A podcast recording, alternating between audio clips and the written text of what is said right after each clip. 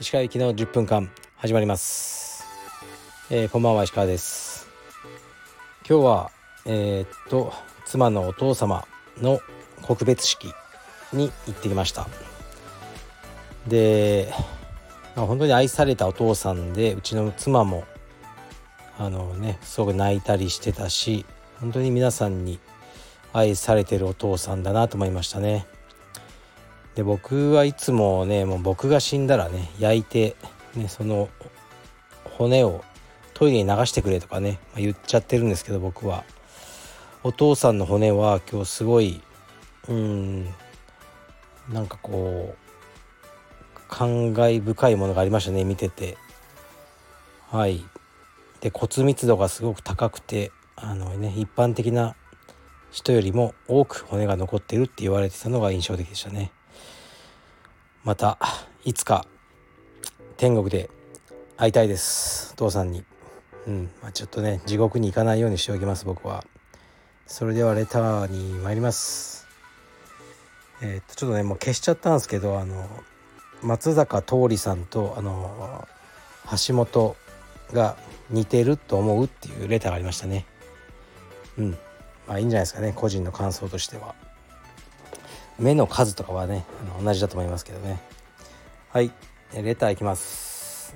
お疲れ様です。担当直入に伺います。生活の変化とはついにご自宅のご購入でしょうか。私は経験上本当に買ってよかったと思っています。これからもラジオを楽しみにしております。失礼いたします。はいということですね。僕がこれから生活がちょっと変わりそうだって昨日語ったことに対するレターですね。うーん自宅を買う。いい線いってますね。でもちょっと違いますね。はい。だけどまあ住むところがちょっと変わりそうだなってことですね。まあねまだ決まってないんでね、まあ、言っておいてそうならなかったらちょっとあれなんでもう少ししっかり決まったらね言いますね。はい。次いきます。えー、っと石川先生こんばんは。9月の連休に奄美大島に行きます。おすすめの場所は以前ラジオでお話ししてくださっておりましたがおすすめのお土産や買うべきものはありますか？よろしくお願い申し上げます。はい。特にないです。で時期忘れましたけど単管っていう柑橘類があるんですね。それがすごく美味しいですね。単管っていうのは偶然できたらしいんですよ。なんか作ってたらなんかねネーブルと何かが掛け合わさっちゃってこう花粉とかが飛んでできたものらしいんですけど僕は柑橘類最強じゃないかっていうぐらい美味しいと思うんですけど単管の時期があのちょっと忘れましたね。単管がある時は単管の一択ですね。その他は僕は特に奄美で何か買おうとかそういうふうに思ったことはないですね。はいすいません。お土産自体をね僕はほとんど買わないですね。はい。もうネットで何でも買えるのでここに行ったからねお土産これ買おうとかはないってことですね。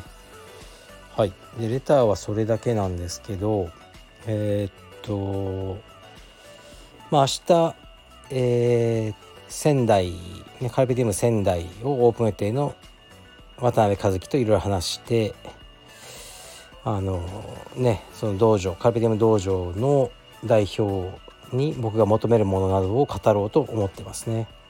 またそれと別に実はあの道場やりたいっていう人が出てきてえー、っとるんですよね。でもかなり物件とかも決めかけてるというか。うん。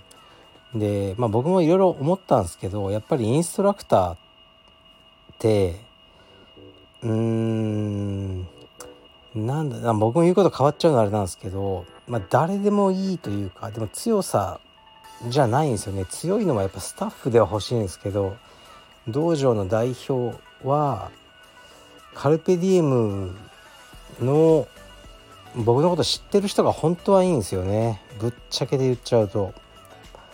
だからこう今例えばカルペディエムの道場にいてまあリーマンかフリーダーかねそういう人で茶帯黒帯とかで紫帯とかでなんかねもうやってみたい道場っていう人はこう考えてね見たらいいと思いますよ。まあ、今の仕事が楽しいとかだったらいいですけど、ね、もう自分も30超えちゃったし、ね、選手としてねそんなにあのみんなが驚くような実績は上げられなかったそんなのはいいんですよ常識があって充実のことが大好きでねまあカルペディウムなら僕もやってみたいと。道場。ねと思ってる人はあの準備してください。チャンスはいくらでもあるんで道場はこれからも増えると思うんですけど足りないのはインストラクターなんですよ。で例えばね何だろう。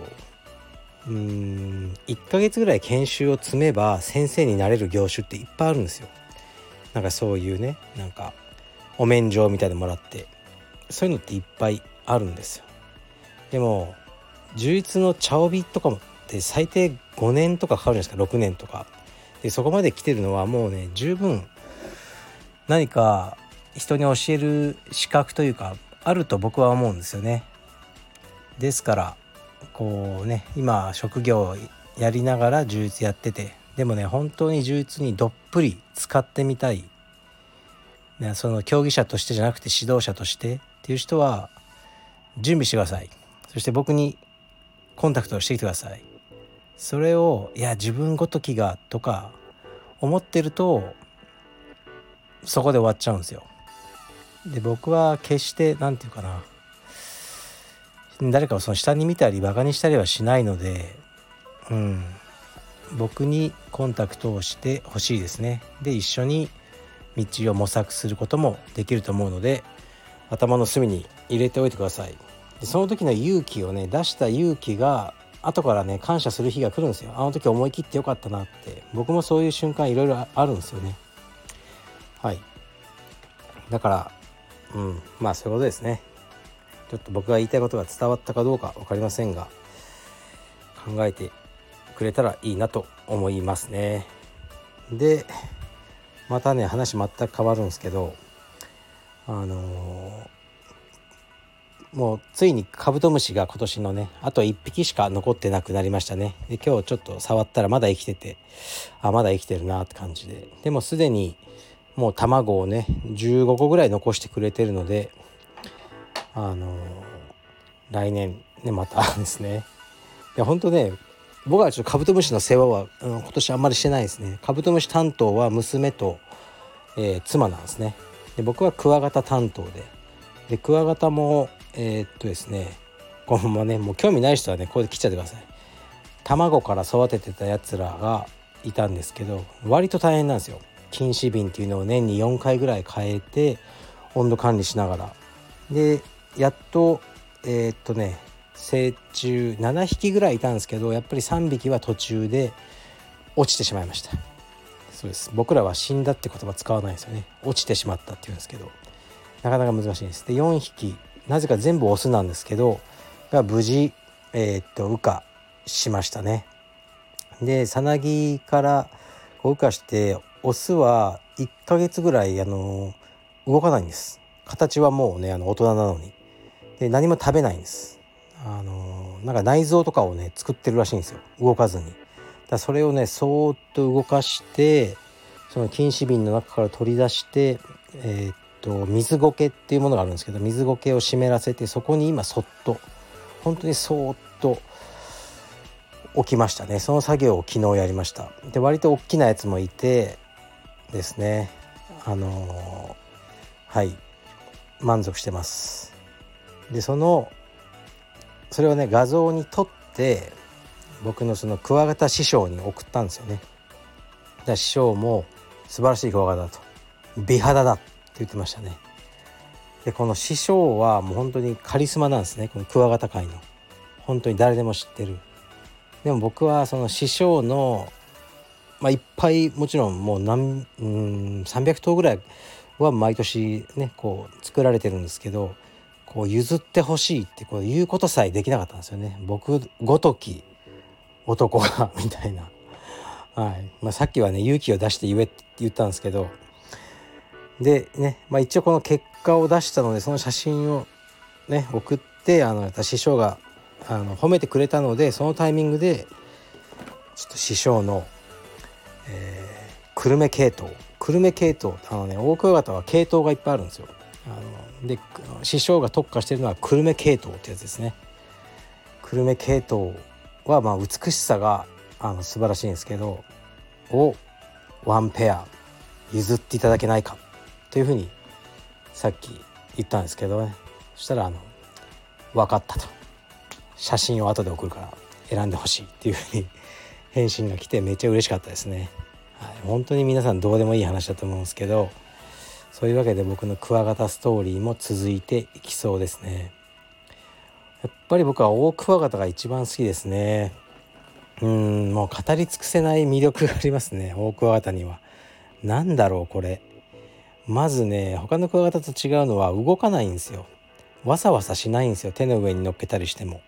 じーっとしてるんですよ。でも戦うと超強いんですよ。もうかっこいいんですよねその全てが。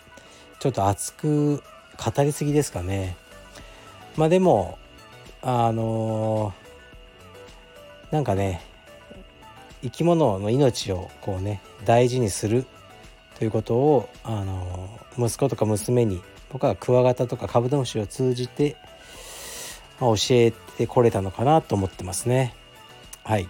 ですからクワガタクワガタもねはいもう結構いるんでねあのオオクワガタね。興味ある人はあの言ってください。はいじゃあ失礼します。